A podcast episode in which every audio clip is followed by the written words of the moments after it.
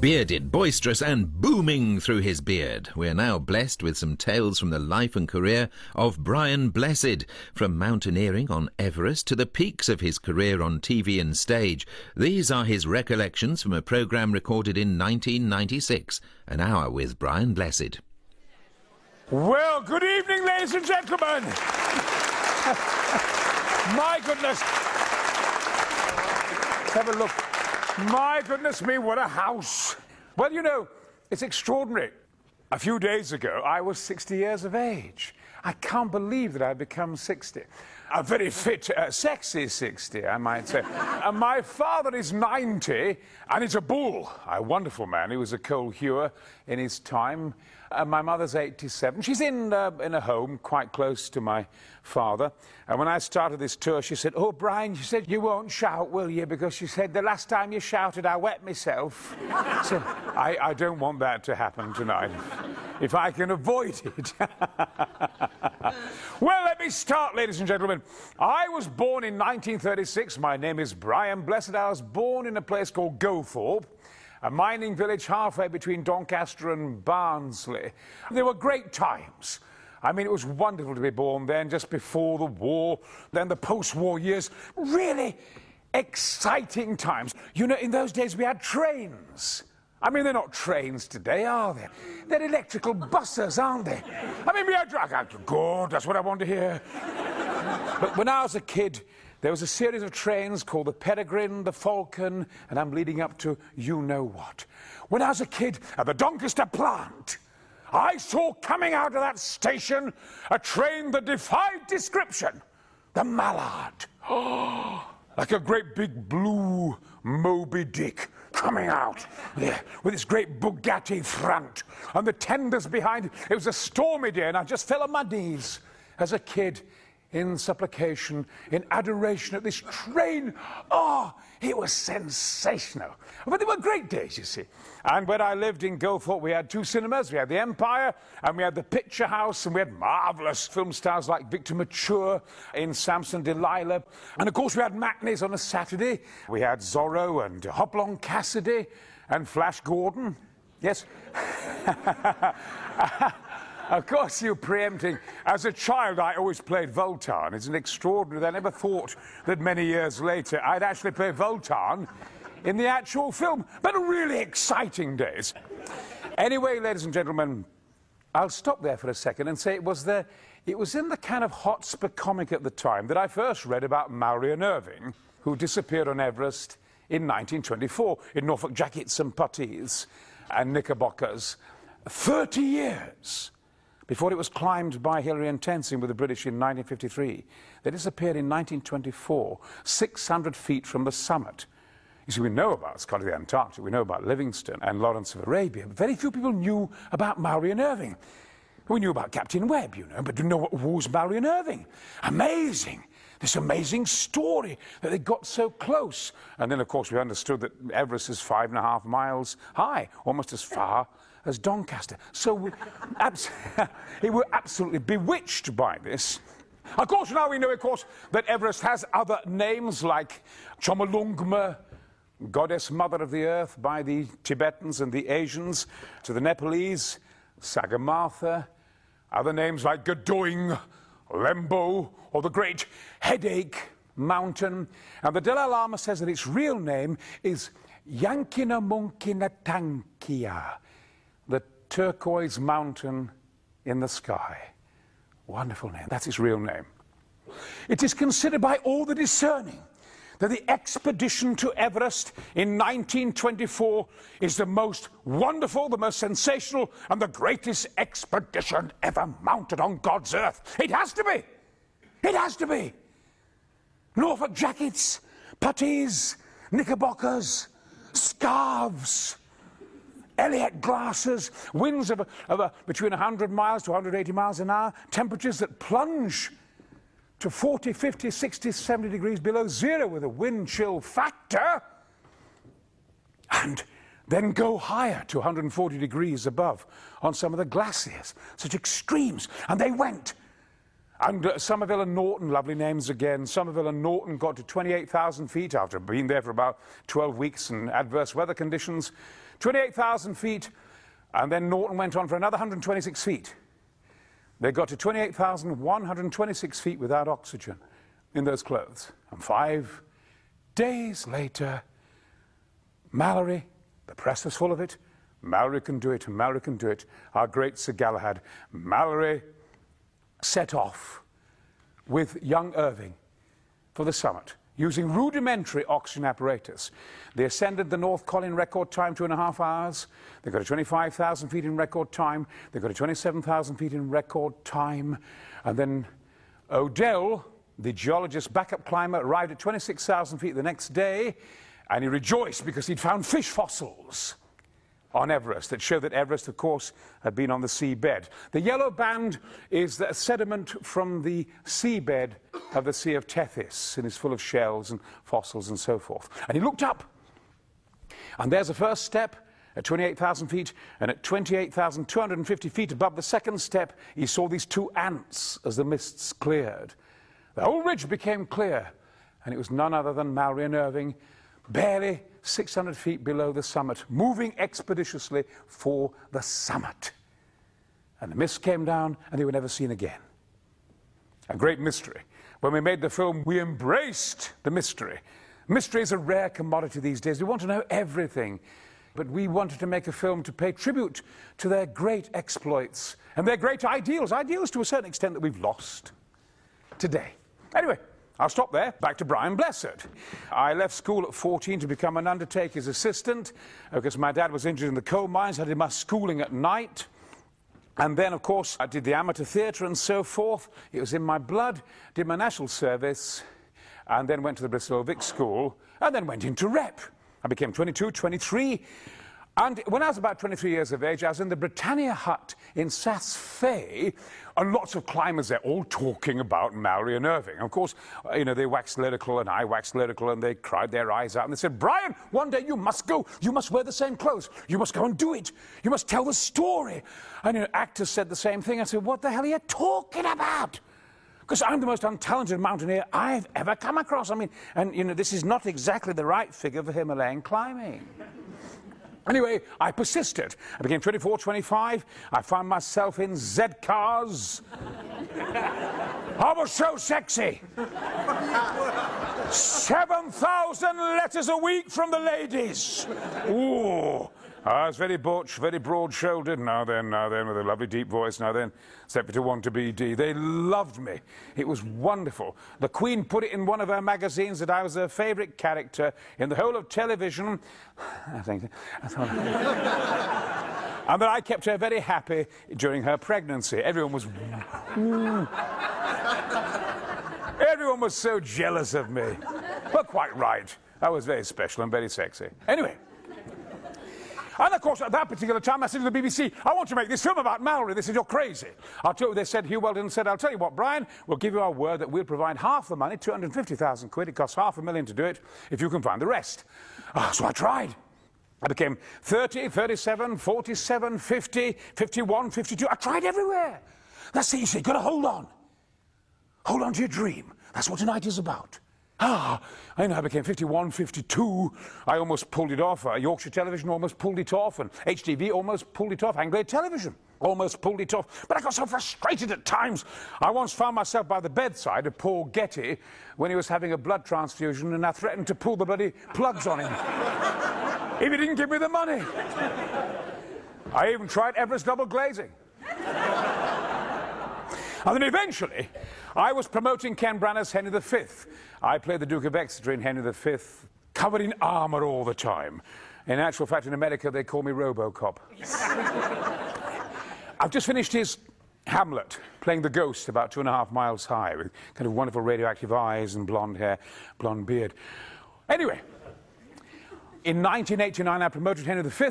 The producer was Stephen Evans. He's having a wonderful time with me. He said, Oh, Brian, I'm loving it. It's my first film. I can't come down. The adrenaline is just inside me, swelling up and down. Brian, would you be upset if I offered to kind of pay the other half of the Everest expedition? he said, Tell me about it. So I took him by the scruff of the neck for five and a half hours. I pinned him in his Rolls Royce. So, at last, we were going. And then I was scared. I mean, I was certainly in awe of Mount Everest, but I was more scared of being myself. This is why I'm here. You see, I've got me for 35 years. I've been other people. I've been hawkmen and policemen and pirates and Augustus Caesar and God knows what. I'd have to be myself on the camera, and I thought I might disappear. And at that particular time, I made the camera my father. And it was a green door for me. I could then be myself. So off we went, filming. And we filmed Reinhold Messner. Well, Reinhold Messner is the world's greatest mountaineer. He climbed Everest without oxygen in 1982 alone, solo. He did a Scott of the Antarctic expedition in three weeks as a holiday, there and back. He's kind of legendary. We filmed him, he was wonderful. And we filmed Bonington, who was absolutely charming and lovely, and Lord Hunt, who said to me, Well, I can honestly say, Blessed, that never in a million years would I have had you on my expedition. Which, of course, filled me with confidence. Also, the doctor was uh, altitude doctor, high altitude doctor. The best one in the world is uh, Charles Clark, Charlie Clark, who wanted to fail me. You could feel it. He's putting wires on me in every bloody orifice, and, and uh, I was heavy but fit. Some fit but heavy. And he wanted to fail me. He said, You know, you're bloody fit. says, you bastard, you're fit. I said, Come on, Charles, come on, Charles. I said, Can't a big, heavy man go up Everest? He said, Oh, yes, yes, yes. Don Whillans was big. And he died. and my mother said at the time, You won't forget to wrap up. She thought Everest was actually in, in Scotland somewhere, you know. I'd convinced her it was down in, you know. She didn't understand. My father knew. Of course, the press said to my wife, What about you? I mean, your husband's 53 and he's now going to Mount Everest. Aren't you worried? Worried? She says, I can't get rid of him quick enough. I've been, she says, I've been sleeping with George Leigh Mallory for 20 years, she said. Let him go. And so she was glad to get rid of me. So we were on our way. It was me, John Paul Davidson, our BBC crew, a sound man called Graham Hoyland, who was the grandnephew of Somerville, who got to 28,000 feet in 1924. A real feeling of history. But awaiting us in Kathmandu was a giant. I mean, a real giant. He was six foot nine, Jeff Long from Boulder, Colorado. He'd climbed all the, all the routes in Yosemite, El Capitan, and he climbed Makalu, and he was going to be my minder. Gigantic man. He was waiting for us there, and David Breashears, who climbed Everest twice, the southern side, he was a, our high altitude cameraman. So, we got to the roof of the world eventually, right to the top of 15,000 feet, onto the Tibetan plain, and it was pink and beige. and the sky was a kind of azure blue, and it was also still. It reminded me of the photographs of Mars, the nice photographs of Mars. Of course, we knew, of course, we were near Everest. We're getting closer. And the next day, we're in this Toyota Land Cruiser. We'd film a bit and get out and film a bit, exercise, walk half a mile, walk two miles, get back in. And towards the evening, we turned around some boulders. I was at the front of the Toyota Land Cruiser, and I suddenly said, Stop, stop, stop. I said, um, That's Everest. And I got out of it, and I just sank to my knees. I couldn't move my legs. I could It took me ages to kind of try and stand up.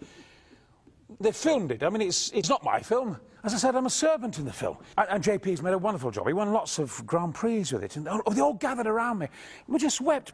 It was there. It was, she was kind of, it's a woman, you see. It's female. And she was there, she was gigantic and red. The sun had made her all red. And of course, Mallory and Irvine there were very, very close. I realized, and beyond it, there was no countryside. It was all kind of wonderful cobalt blue sky. Ah, you see, when you read books about exploration, when you read these things, I mean, the big fat books of Everest, well, suddenly when you go there or go to these places, whether it's the Lost World, Matterhorn, Grosso, wherever you go, you suddenly are becoming part of it yourself. You leap off the pages. You become part of it. You've got to go for it. I set off the next day, and I, I was half an hour in front of everybody else, and I got into this valley, and I turned around a corner, and there was a Rongbuk monastery. There's a Rongbuk monastery. And of course, most of it's been destroyed by the MiG fighters of the Chinese in 1959. We need to get the archaeologists there to restore it. But there, when we joined us, has to be the most amazing sight on God's earth. It has to be. Because there is this great valley and mountains going to 21,000 feet, one called Ree Ring that Mallory climbed. And there, as Mallory said, like the charge of the Light Brigade is the central Rongbuk Glacier for about 20 miles. It, these shark fins look like frozen terracotta soldiers, and it kind of races and it runs right up to the base of Everest. And as Mallory said, it is like Winchester Cathedral. Oh, and bigger and bigger. Mallory said, higher, higher, higher, higher than imagination dared to venture. The top of Everest itself appeared. Oh. Well, ladies and gentlemen, cut this very short to get onto something else. At base camp, you're at there at 17,000 feet. You spend about a week to a fortnight there, acclimatizing and this, that, and the other, moving very slowly to allow your blood to thicken, to take in the lack of oxygen.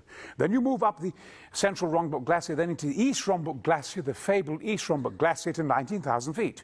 You stay there for two days, then you come down 15 miles down to base camp, stay there a week, then you go back up again, after you've been there a week or so, or two weeks, then you move up to 21,300 feet. You stay there for five or six days, and then you come back down 30 miles down the really rough East Rongbuk Glacier, back to base camp, stay there for two or three weeks. Then you go all the way up to the North Col, which is kind of wonderful and steep. And there it is. That was our objective. You see, if we could get to the top of the North Col, we could complete the film. The North Col is on Everest. It's the North Col of Everest. And the expert said I couldn't possibly do it. It was absolutely impossible for a man of my age and my build to get up the North Col. It would be suicide. Anyway, I'll leave it there. Now then, the director reminded me, of course, that I was an actor. In this film, they filmed me in Cats, they filmed me in Robin Hood, Prince of Thieves, all kinds of things they put in the film. And JP said it is now your job to cheer up the mountaineers, everybody at base camp. You've got to kind of buck up their spirit. So I told them acting stories, as I'm going to tell you. Well, I've always had a healthy disrespect for great actors. I love great actors. We all love them. They're marvellous. And they're our heroes. And Sir John Gielgud is a wonderful man. Great actor, a one-off. We love him to death. I've always teased him. And I was at the National Theatre in a play called State of the Revolution by Robert Bolt playing Gorky, and he was in Volpone. And the two stages were kind of side by side for the two different plays. He, he wore a lovely hat with feathers.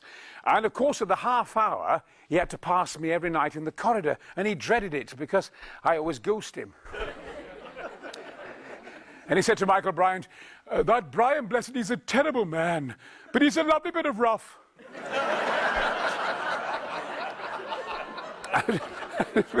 I, had tea with him one day. You do come and have some tea. Oh, people tell me you're a very charming man. You're a very nice man, you swear a great deal. He said, You modern actors, we never know what you're going to do. We're doing a terrible play called Home.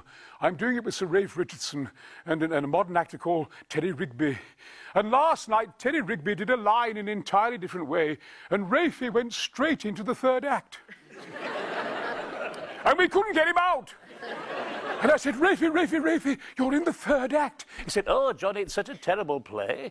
I don't think the audience will notice. I have to say, ladies and gentlemen, of course, great actor that he is, he has never been a master of accents. I don't know if any of you have heard his cassette where he plays Sherlock Holmes, again with Rafe Richardson as Dr. Watson. But there's a moment in it where, of course, he pretends to be a coal man. And he comes on and says, Coal blimey. Keep saying, oh, keep saying it all the time. Coal blimey, coal blimey. Coal matey, coal matey, where do you want the coal? And Richardson says, Oh, my man, ju just put it over there. He says, Oh, Watson, you fool, it's me. and Richardson, Richardson replies, God heavens, Holmes, I wouldn't have recognized you. I've I've had to talk to him about Shakespeare, having done a lot of Shakespeare, I say to him, Sir John, I said, I mean, I mean, Sir John, I said, you know, a lot of Shakespeare is very hard to understand. He said, Oh, I know. So many lines I don't understand. There's a line, a fortune, a fortune, a fortune, a fortune and a half will do your heart good. I defy Shakespeare to understand lines like that. So when I come to lines like that, I speak them louder, and then the audience think there's something wrong with them.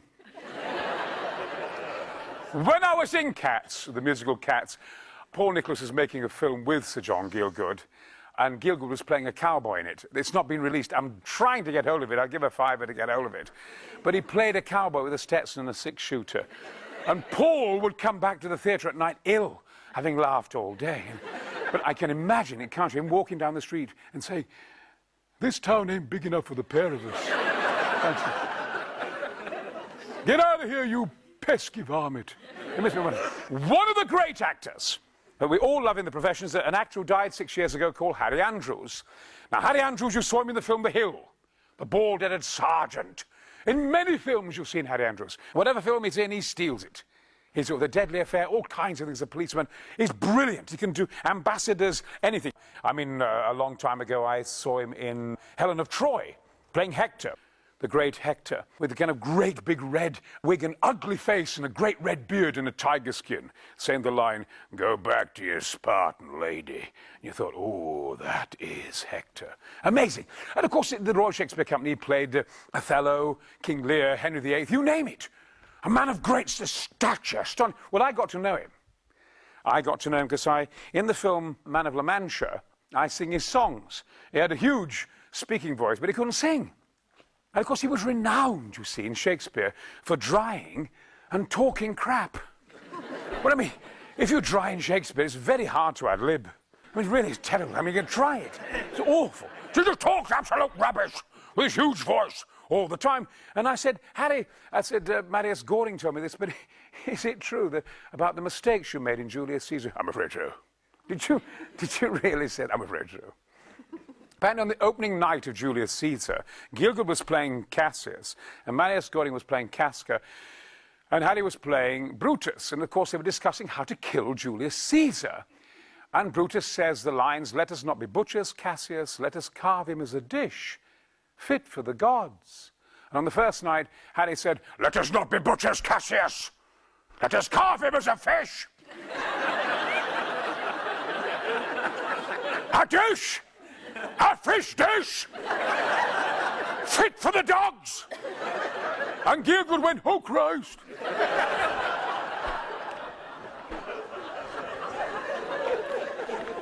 now then, the moment you've all been waiting for, I'm going to talk about me.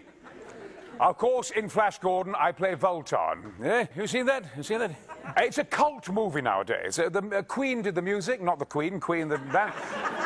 Queen of the Music, and Timothy Dalton is in it, marvellous and heroic, and Ming is played by Max von Sydow, the great Swedish actor. It's a great film. It's kind of got great style, and I play Vultan, the king of the Hawkmen, as I did as a child. I, was, I loved it and enjoyed it so much. I mean, actually, I went to Chicago last year and walked on the stage and just said one of the lines of Vultan. I just said, I just said Gordon's alive, and they stood up and cheered me for 20 minutes. How bloody mad can you get? I went off the stage and came back on again. They're still, still cheering. I mean, that brought the house down when I said, Oh, well, who wants to live forever? Cheers, standing ovations. I adored playing it. And I had this kind of wonderful makeup and kind of wonderful kind of golden costume and dark makeup and these great big wings. And it took them half an hour to screw the wings on because they went right down to the floor. They were solid. Well, once they were on, you see, you can't sit in a chair, you know. And, and so they built me a perch. So I'd be on this perch and they'd give me my coffee. Of course, all the camera crews would say, Pretty Polly, Pretty Polly, Pretty Polly.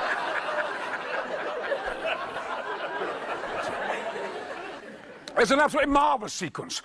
I had this great bazooka. I mean, I'm shooting everybody in sight. Very impressive in the film, but of course it's made of cardboard. You know, they're all made of, of course they are. There's a tremendous sequence, and you have the great rocket, me flying down with my wings, with my Hawkmen, all the monsters there, explosions going off, all the full works, really very enjoyable. And I came running on, stand by, Brian, action, freeze, you turkeys.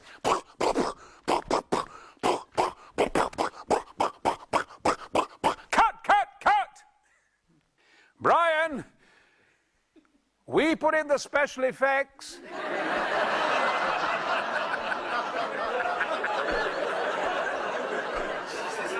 oh. I've never, never felt a bigger tit. well, you can't. How can you come on? Action! Freeze, you turkeys! I mean, you can't do it, can you? And Flash Gordon, I have to say, Flash Gordon, he had a little tiny gun, Flash Gordon. He'd come on and go, badang, badang, badang, badang, badang. what I told the mountaineers too, which I mustn't miss out, was, of course, when I was 14 years of age, I was an undertaker's assistant. Oh, I was glad to get the job, 30 bob a week. And I made the coffins and I put the robe in. My, my boss was a man called Percy Phillipson, a kind of really Dickensian character. We had fistfights and God knows what. Talk about violence today. you know, no, those days. But I had to make the coffins. And I was always bad at carpentry. I just wasn't any good at it. And I made the coffins too small. So he'd find me putting the bodies in the coffins and stuffing the bodies in, you know. Come in, what you doing? What you doing? You can't do that. I said, well, he can't feel anything. He's dead. He can't feel anything. Anyway, I got fed up with it. A rich man in the area, there's, a, there's, a, rich man in the area had died, and, and I made the coffin, so I made it two feet too long. And so at the funeral, people said, it looks as though he's taking his bloody money with him.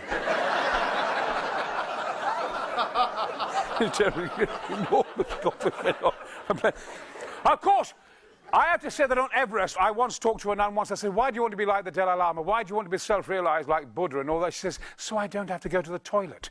And I can understand that. And on Everest, you know, I used to kind of always go away from the rest of them and find my own private toilets. I couldn't bear all those toilets. Well, when I was an undertaker's assistant, I used to have to carry the dead bodies, you know. They always broke wind. They all farted all the time. It was awful. And of course, I was carrying one one day. I mean, the stench was awful. And carrying this great big fat man. And I got him to the top of the stairs, you know.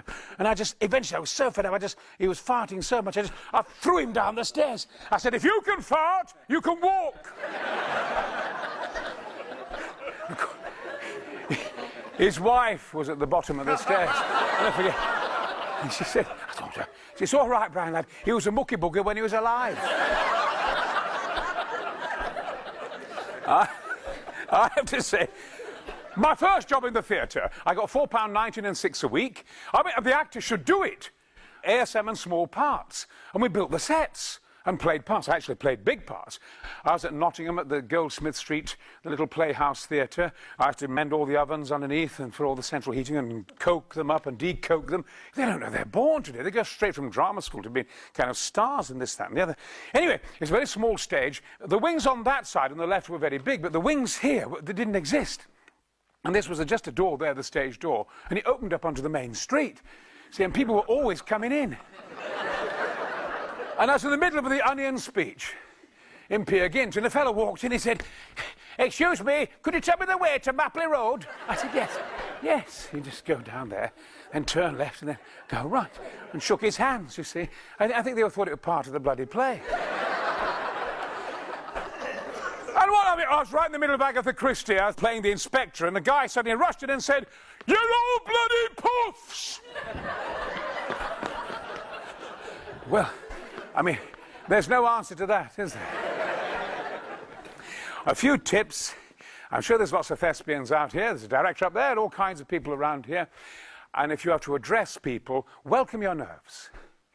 The best actors, like Anthony Hopkins, are the vulnerable actors. Actors who are always vulnerable and nervous. But welcome your nerves. Don't fight them. Be nervous. If you're giving a lecture and you really are nervous, grab piece of your clothing like that and get that, get that in there, and that can be tense. You've made your left arm tense and your right arm is free and relaxed until you get more relaxed and the other hand comes out of your pocket. Nerves hit you not in your legs, stomach, back. Nerves hit your mouth and uh, you can drain your mouth within seconds. But more than anything, they attack your lips and your tongue. Have a drink of water and, and wet your lips, otherwise your lips can stick to your tongue, which is really awful. Well, of course, ladies and gentlemen, you know I love the soaps as much as anybody else, but then I've done them. But there is a day when it's All Saints' Day and you're found out. You have to stand up and be counted. And that was the day when, in 1986, I first appeared at the Royal Shakespeare Company as Claudius. I played Claudius in Hamlet, Roger Rees was Hamlet, and Ken Branagh was Laertes, and Virginia McKenna was Gertrude. Know, and it's a tremendous kind of stage. Watch lights, by the way, lights can be too bright and completely take everything out of your head. Anyway, An amazing day. All the great chandeliers everywhere. Tremendous stage. I mean, ladies in waiting, no money spared, expense. It was absolutely sensational. And I walked on right from the back, I mean, almost as far back as this. And the bells were going, the music's going, I'm in gold and silver. And I, as I walk forward, everyone kneels, and gradually the music stops and the bells stop, and everyone is just kneeling. And it's just me. And I've had a drink of water, so my lips are all right. And as far as the eye could see, all I could see was stars, celebrities, royalty, critics. Get the first few lines out. Don't worry about being brilliant. Just get them out. Though yet of Hamlet our dear brother's death, the memory be green. And you're on your way. Anyway, they had matinees, of course. At Stratford, of course, they had matinees. But in the spring, it's very cold. And you get lots of charabancs with lots of old people come from Yorkshire and everywhere, you know. And they arrive there, and of course they get up at six o'clock in the morning, and they do Anne Hathaway's cottage at uh, seven o'clock, and Shakespeare slept here, and Shakespeare went to the toilet here, and all, The, and they arrive at the theatre absolutely knackered. And I was halfway through this speech, I was halfway through this damn speech. I got Ken Branagh on my right, and as far as the eye could see, all I could see was that. Drooping heads. People are fast asleep. And there was a man in the front row, he's doing the proverbial. and Ken Branagh's marvellous, he's very helpful. He was just like this, shaking, shaking with laughter, Ken Branagh, hopeless. And as halfway this, as through the speech, as Claudius and the woman said to me, "Excuse me, Mr. Blessed, what is it? What is it? Shall I close his mouth?" I said, "No." I said, "No." I said, don't bother, it's all right. Oh, I, am so sorry, Mr. Blessed. I'm so embarrassed. I've been giving him black coffee, I've been trying to keep him awake. I knew it embarrassed me. I'm so sorry. It's all right, it's all right, love. Don't worry. Let him keep. There's a, there's a bloody court behind me. All shaking. I said, it's all right, anybody, ladies and gentlemen, anybody wants to have a kip, have a kip. I come back to Ken Branagh, who's like this, shaking. Of course, he's got the next lines. Now then, Laertes, what's the news from you? And he goes, just completely, this is it. I know what you're going to say. You wish to leave Denmark? yes. Yes. You may go. completely. Absolutely. Well, in 1981, ladies and gentlemen, I have to say that I was in the musical Cats. Did any of you see Cats? Or have you seen Cats? Yes. D did you see me in Cats, out of interest? Yes. Well, of course, I played old Deuteronomy in Cats. I was in it for two years. The two years passed very quickly because it was such a very lovely show to be in. I would say that Cats and Return to Treasure Island, uh, Henry V, all Ken Branagh's films, Flash Gordon in particular, of course, and things like that, and, and, and I, Claudius, were tremendously kind of happy shows to me, but then I tend to enjoy myself whatever I'm doing, really, even Basil Brush, when I once did Basil Brush. I was in Cats. For those of you who have not seen Cats, the description of the story is quite simple. All these stray cats, moggy cats, get together and they decide to have a ball. It's called the Jellicle Ball, in honour of old Deuteronomy, who is going to arrive a third of the way through and then choose one of the cats to go to the cat heaven, at Nirvana, the Heaviside Layer, as it's called, higher than the Russell Hotel. Actually, the Heaviside Layer exists. It's above the Van Allen radiation belt. Anyway, through the show, of course, I came on, and in the interval, the cats left the stage. They all left the stage because they were repulsed by Grizabella, the glamour cat, played by Elaine Paige. Marvellous people in it. Ken Wells, Elaine Paige, Wayne Sleep, Paul Nicholas, Bonnie Langford, Finola Hughes, marvellous cast. And they left the stage because they were repulsed by Grizabella, and she left the stage because she was lonely. And I couldn't leave the stage because I was a Jesus cat and I was a Buddha cat, and it was held in my honour. So people would come and join me on stage eating their ice creams, which was absolutely lovely. Usually children, of course, lots and lots of children. On one occasion, Mrs. Thatcher uh, came and sat with me eating her ice cream. and I said to her, Prime Minister, I said, is it not possible for you to reduce the price of VAT on the tickets? She said, you know, old Deuteronomy, you're a very naughty pussycat. and she slapped my hand. You deal with musicals and I'll deal with being Prime Minister.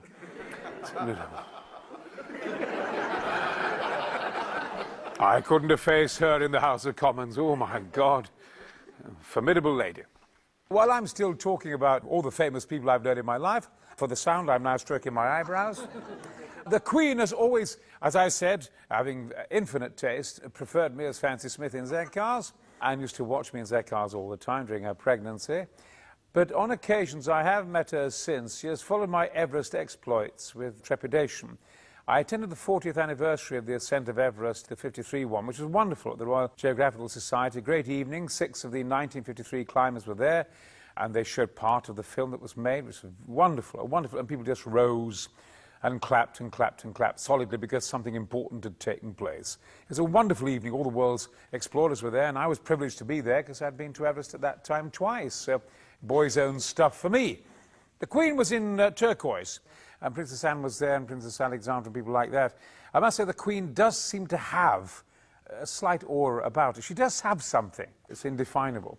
I always call her Knuckles because she sticks her knuckles into my muscles when she meets me. You're a very naughty boy. Going up Mount Everest, you're very, very naughty. I didn't have a wink's sleep last time you went up. You know, you're far too old to be going up Mount Everest, she said.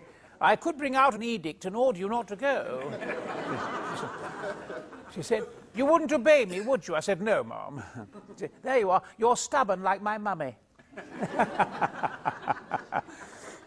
I have to say, ladies and gentlemen, as to put a few more swear words in, that during the evening, wonderful adventurers there, wonderful climbers, from your Boningtons to your Scots to your Germans and Norwegians and Sherpas and dignitaries, ambassadors and God knows what. Some of the other kind of uh, lovely mountaineers were there. Uh, Paul Nunn, who unfortunately died this year, great mountaineer, and Bronco Lane and people like that were coming up and saying, "Does that Brian, when that gets to the top? Well, they're coming down, put one bloody foot in front of the other. Get off, pillock! And as he said that, the Queen walked straight into it. I said, I'm terribly sorry, ma'am, and the terrible swearing. It's all right. I've heard worse at Buckingham Palace. I digress. Back to cats. All the children would come onto the stage in the interval and join me. I remember on one occasion, one of the children, I said to her, Are you enjoying the show? And she said, Yes. And her parents started to cry, and I thought, oh my God, I said the wrong thing. And they said, no, no, no, Mr. Blessed, it's all right. It's just, it's the first time that our child has ever spoken. And that was the effect of cats, not me. They came from all over England, all over Britain, and they would make themselves up as cats. And so I said to the management, let them stay with me. So as the lights went down and went blue, and I sang these ten lines of recitative, they just sat with me. So they became part of the show, which of course their parents loved. They'd actually been in the great musical, because I mean, Cats, is the most successful musical, the most successful show of all time. I must say that when I climbed Mount McKinley, I came down and went further into the hinterland of Alaska. I, I actually saw an Eskimo outside an igloo playing memory on a banjo. so that's how successful Cats is. I have to say, of course, my voice is used a lot for all kinds of things. I usually I, do my voiceovers all over the place, and I, I, usually do giants and dragons. When you go into Disneyland in Paris, when the dragon greets you, that's me. when people come into this country, there's a big hologram, I think, in Dover down there somewhere, about 80 foot wide man, kind of the most famous man in Dover. Welcome, dear. Welcome, that's me as well. I uh, right know it all, you see. Toad Toad Hall, that's what I am. I'm also, I have to say, I'm Crackle in the Rice Krispies advert. I do the voice of Crackle. and I, I, do lots of these kind of voiceovers, and I do it in a place called Floral Street, and it's right by Covent Garden.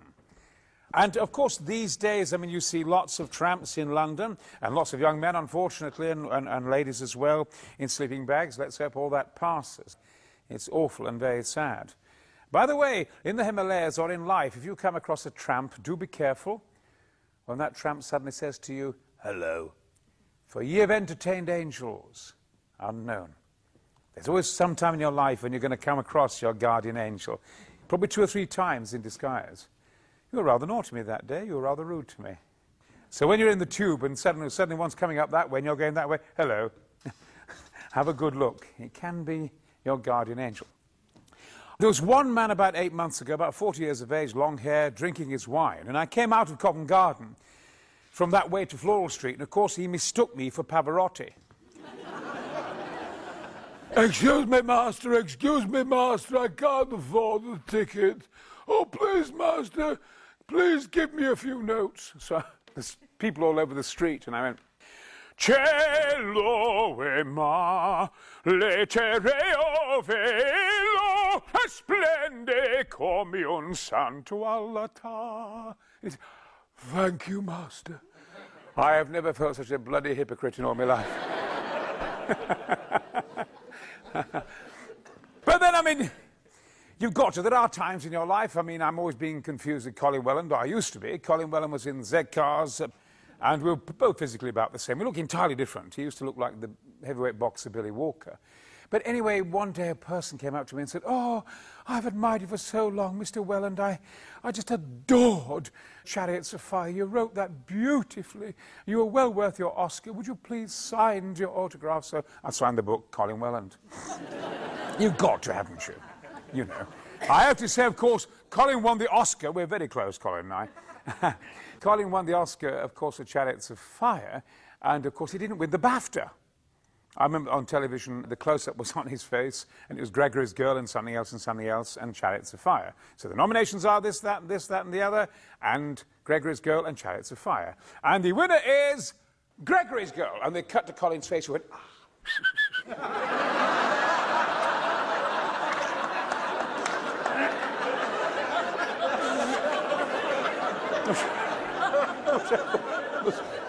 got to admire him for that, haven't you? You know, and that's somebody being sincere, you know, totally saying effing hell about the whole. Absolutely bloody marvellous, I must say. I wish they'd do that in, in, in Hollywood, you know, be that, be that natural. But people next day said to me, You behaved disgracefully yesterday. really, really do get fed up. I have to say, by the way, in Z Cars, of course, it was a live show. I mean, 45 minutes of it was live. I mean, I adored Z Cars, and I can't bear actors who knock what's done them good. You know, I really do cane them. I kick them up the backside about things like that. It's the best thing that ever happened to me. Probably the best thing I've ever done, really, probably Fancy Smith. But, you know, dear, there was a red light on your face, and it was live. Absolutely live. And of course, you'd sit in those cars, you know, and I'd, they'd have the back projection to your left or behind you with this moving picture behind you as if you were driving the car. And of course, if, you know, Joe and I, if the scene was over and the back projection was still going and the red light was still on, we'd just invent something or sing a song or, or whistle. On one occasion, I was driving, and of course, the camera's right on your face with these marvellous close ups in Z cars. 18 million viewers and a red light. I got this old man in the car with me, and the camera here and the back projection just there on my left hand side. I'm driving along, we finished the scene, and I noticed that he's beginning to get out of the car. And I said, Don't get out. I'm driving the car. I got the camera out of my face. He said, What? I said, Don't get out, don't get out. and he started to get out, so I grabbed him in my left hand as subtly as I could, still driving the car nonchalantly, and he just fought me off. And he opened the door and got out and said, Good night, Constable. And he got out of the car at 60 miles an hour. you daft sod. of course, I mean, one of the awful things, I mean, in Z cars, I mean, I've never was the visitors. It's awful. I mean, being a live show, you can imagine. You know, we got used to it. We got our adrenaline was up, and we were used to it. Or if we made mistakes, we could catch up next week, couldn't we? I remember I had to kind of break down that great actor John Hurt playing a teddy boy. I walked towards him. It's a ten-minute scene. I had to break him down subtly. I said, "Now then, now then, what's all this? What's your name?" And he just went, "Ah, ah, I'm guilty." Oh, God. I thought, my God. You know, and I, I, looked at the floor manager and said, What shall I do? Cue the next scene, cue the next scene. Of course, the news went out 10 minutes early that night. that was a great problems with it. Ladies and gentlemen, I will take you back to Everest, 1990. Remember, I'd stopped at base camp when it arrived at after the Rongbuk Monastery, and after about eight weeks, nine weeks, we're fully acclimatized we're about to move up the mountain. I've got the giant alongside me and David Breashears in front of me, and our crew and so forth are about to move up. A wonderful day. I was in the 20s gear. I was very frightened because, in actual fact, Peter Habeler, one of the world's greatest mountaineers, was coming down the mountain from 25,000 feet. Peter Habeler climbed Everest in 1978 with Reinhold Messner, the two world's greatest mountaineers. For the first time, they cracked it without oxygen. He was coming down from the Hornbein Couloir at 25,000 feet, and he had pulmonary edema and pneumonia. His lungs had filled up, and he's in a terrible state, and God knows what. And I thought I was going up there in the 20s gear, and I was 53. And I was certainly scared, but Brashear said, Brian, you've got nothing to fear but your fear. Everest loves you and you love it. It'll be all right, Brian. Come on, Brian. Well, so we went up the Central Rongbuk Glacier for a while, as you do, and then we veered off quite steeply up into the East Rongbuk Glacier. I keep saying how beautiful Everest is. I have to say that certainly the East Rongbuk Glacier is really beatific.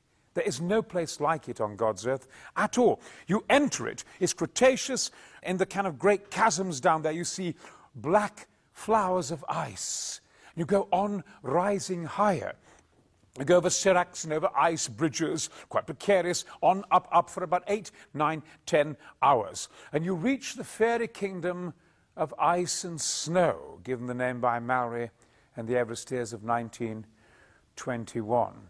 You get there, and it stretches for about 56 miles at 20,000 feet. And it's amazing. These kind of wonderful statues that are carved out by the wind over the last 40 million years. This old ice. And it's iridescent green and blue and white and clear. As Mallory said, even the white rabbit would have been bewildered here. Ah, amazing. Of course, the ultraviolet rays and the radiation, the shortwave ultraviolet rays, are incredibly fierce when you go in it. And I was at this point 20,000 feet, which is the highest I'd ever been. I'd been to the top of Kilimanjaro, 19,336 feet high, but here at 20,000 feet. And we put the cameras down, Breashears put the cameras down, the 35mm cameras, and Graham Hoyland and I, you know, the, the, the grandnephew of Somervell, we moved up then the great corridor called the Great Trough, Captain Hill called the Trough. A great corridor of ice 200 feet high, 500 feet wide, going on the staircase to heaven, the celestial staircase up and down. I mean, murderous. And amazing humps like miniature Snowdons. Up and down we went, filming. Oh, and the sun came out and poured inside the corridor, the trough, and some of it's stagnant air that's been there for millions of years, and you suffer from glacier lassitude. Oh, suddenly you have no energy. Then the energy comes back as you manage to get a bit of new air. And it burned our throats and became 140 degrees above. We stripped off. And eventually we got to the top, and there, towards the evening, and we couldn't believe we were at the top, Graham and I. We just embraced, we just loved and held and cried. And there to the left was the Lhakpa La, where Mallory had been in 1921, and there was a North Col. And we rounded it. At 21,000 feet, there was the North Col.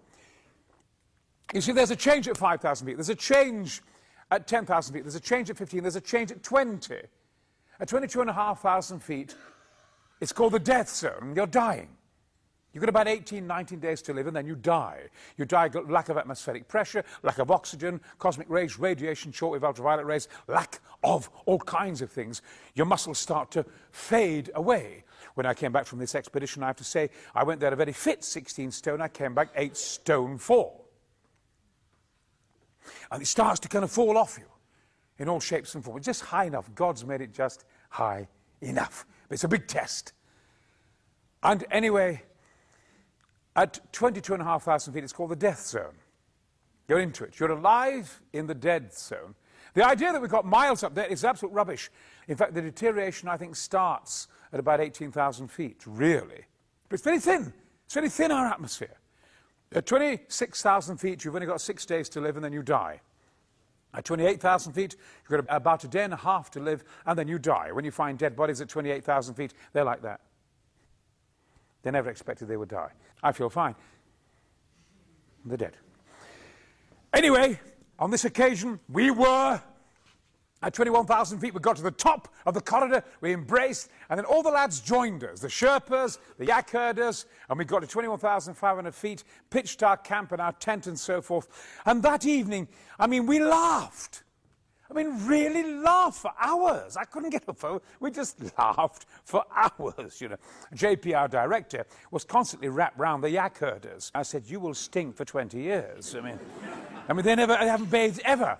One yak herder once bragged to me that he'd had a bath 20 years ago. But if you were downwind of him, I seriously question that, you know.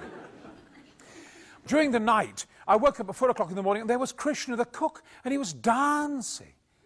I said, Krishna, what are you doing? He said, Oh, Baji, Baji, I'm dancing to God to say thank you for life.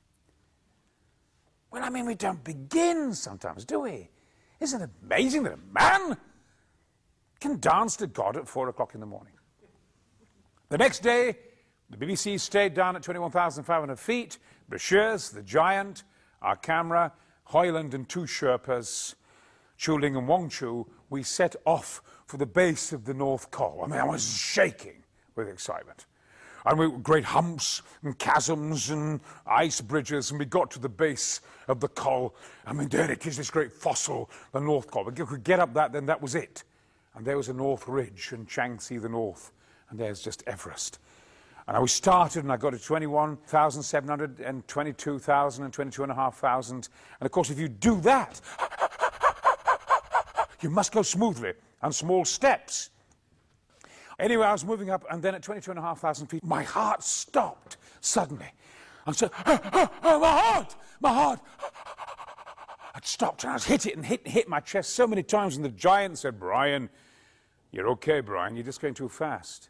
Slow steps, Brian and small steps, Brian, and watch your emotion. You're going to become a zombie at this height. You're enjoying yourself too much, Brian. Just, you just got to, just got to kind of calm down, Brian. It happened to me three times. And of course, I went on. It passed, thank God. Oh my God, the experts are right. And then I got higher and higher, got within 16 feet, 15 feet from the top, and Bashir saying, Come on, Brian, come on, Brian, come on, Brian. The giant behind. And suddenly I got to the top of the North Col, which was very thin at that particular point. I got over, straggled it, had one foot in Tibet and one foot in Nepal. And I felt this high up there. And Brashear said, Look, Brian, I said, Look what you've earned. And there was a whole north face of Everest. And we went for miles, 26 miles, a all face right across. And it's because she's a woman. I can relate to the woman in religion, the female. It gets too orientated towards the male religion. It has to be balanced with the female. And it is a woman, and the light was on her face, and there's just a little bit of wind, so a streamer, a hair like a hair, there for a hundred miles, these ice crystals of her hair, and down the pyramid of her shoulders. And then it was the sandstone and down the middle of her dress, the Hornbein Couloir and the great Couloir and the North Ridge lit in red, dashing colour down her granite dress. Well, I went in the tent and it became dark quickly. And, and Bashir said, Brian, come out of the tent. And I put my head outside the tent. You see, here, and where I live in Chobham, we don't have a night. We just don't have night. There's so much light. And I got out the tent and the darkness of the night at 23,000 feet and the clarity and the thinness of the air. I mean, in the tropics or in the Mediterranean, if you see the Milky Way, you think, how wonderful the Milky Way is. It is, yes, but at 23,000 feet, it sits on your head and it is solid. It is not stars. It is solid like a kind of giant Roman candle of green and blue. Ah, and Orion in its outriders. And Venus looks like a gong it's so big. The Milky Way is in folds. Every seven seconds, a meteorite hits the north face. And I heard this noise. I can't do it. Hmm. I said, what, what's that, David? What's that? He said, Brian, that's the sound of the earth spinning on its axis. Well, you don't know how to say thank you, you know. You, Thank you to the people who got you up there. What a privilege, you know. The next morning, the giant came along and he adjusted my crampons, he adjusted my harness, and he was fumbling. I said, What's the matter, Jeff? He said, I've gone blind. Um, I've had cerebral hemorrhage. Well, he climbed Makalu, 27,900 feet. He climbed all the climbs on El Capitan, Yosemite, and he got cerebral hemorrhage. I said, Well, that's my fault.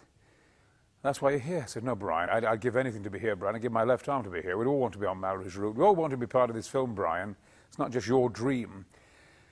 And anyway, he said, I'll get my eyesight back. And he did six months later. But he went down the col with the porters and he just said, Brian, watch your heart as you're going up. They're going to put you on the ridge now. They think you can go higher. They're going to put you up there. Just listen to your heart. Any gurgling in your lungs, turn back, Brian, because you can die so quickly. And he went down. Bashir set the camera, and I set off on the fixed rope and went up. It looks foreshortened, the North Ridge. It actually is quite steep, and then does that, and then does that. It's deceptive. And I started moving up little short steps, and it was 8 o'clock in the morning. It was a beautiful day. It's amazing how much progress you make with little steps. And there was no breeze. And I could feel Everest virtually saying, Look, he's heavy, he's 53, no winds. Let's not have any winds. Come on, son. Up you come. And I went up, and my breathing was good. And I got to 23,500 feet, 24,000 feet, 25,000 feet. And I looked down, and I was looking down the North Col, and my breathing was good, my heart was good, and I was higher than Changtse, 24,700 feet. And I was as high as Gyachung Kang, and I was higher than Pumori. I could see the curvature of the earth. And I was alone on the north face of Everest. I mean, I was alone from being seven years of age. I mean, I was there. It was amazing. There, the huge face, and and Irvine just there, and I was with them, and I was just going up. Oh, oh, nobody else was there. Oh, well, you know, it, it was amazing. I, I felt at one, breathing. I felt like a lung, and I felt the mountain breathing. And I got to 26,200 feet in a Norfolk jacket and all that. And I found a dead Frenchman, 20 years of age. I turned him round. He died a few days earlier, so I turned him round so I could look at the summit. I talked to his mother. When I got back, got a little higher. Uh, eventually, the lads all joined me, and we completed the film. Very close to where Mallory and Irvine was. Very deep stuff. yes. I mean, I didn't talk about Kevin Costner, did I? No. Well, I, I suppose I better end on that and then just a poem. When I did the one-man show about three or four years ago, it was a very different show and far too long. In actual fact, I used to end it with a kind of longbow. I did Sporting Chance on television. They selected this longbow for me. And most longbows are 78 pound bows or 85 pound bows, usually 68 pound bows. But when the Mary Rose came up out of the Thames that time, they suddenly found these longbows on board that belonged to the bodyguards of Henry VIII. And it was estimated they were a 150 pound bow. There are only two in the world, one in Switzerland, and I've got the other. The bowyers made it for me. It took them eight months to make it. It kept exploding all the time. It's a fantastic thing. And when, once I could bench press 450 pounds, I could just draw it. Oh, just draw it. And it probably, you know, apart from that and the one in Switzerland, hadn't been drawn for 400 years, 150 pound bow. Well, the bow that Kevin Costner draws in Robin Hood, Prince of Thieves, that's a 23 pound bow.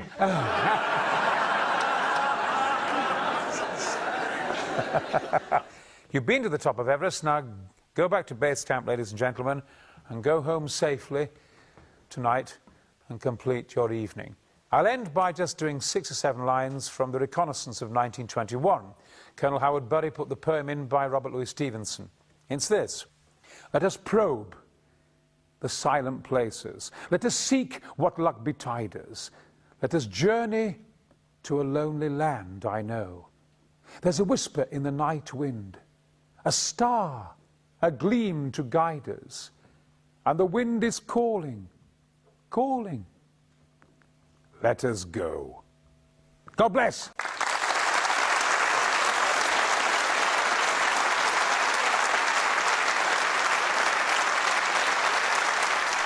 You've been listening to An Hour with Brian Blessed, recorded in 1996.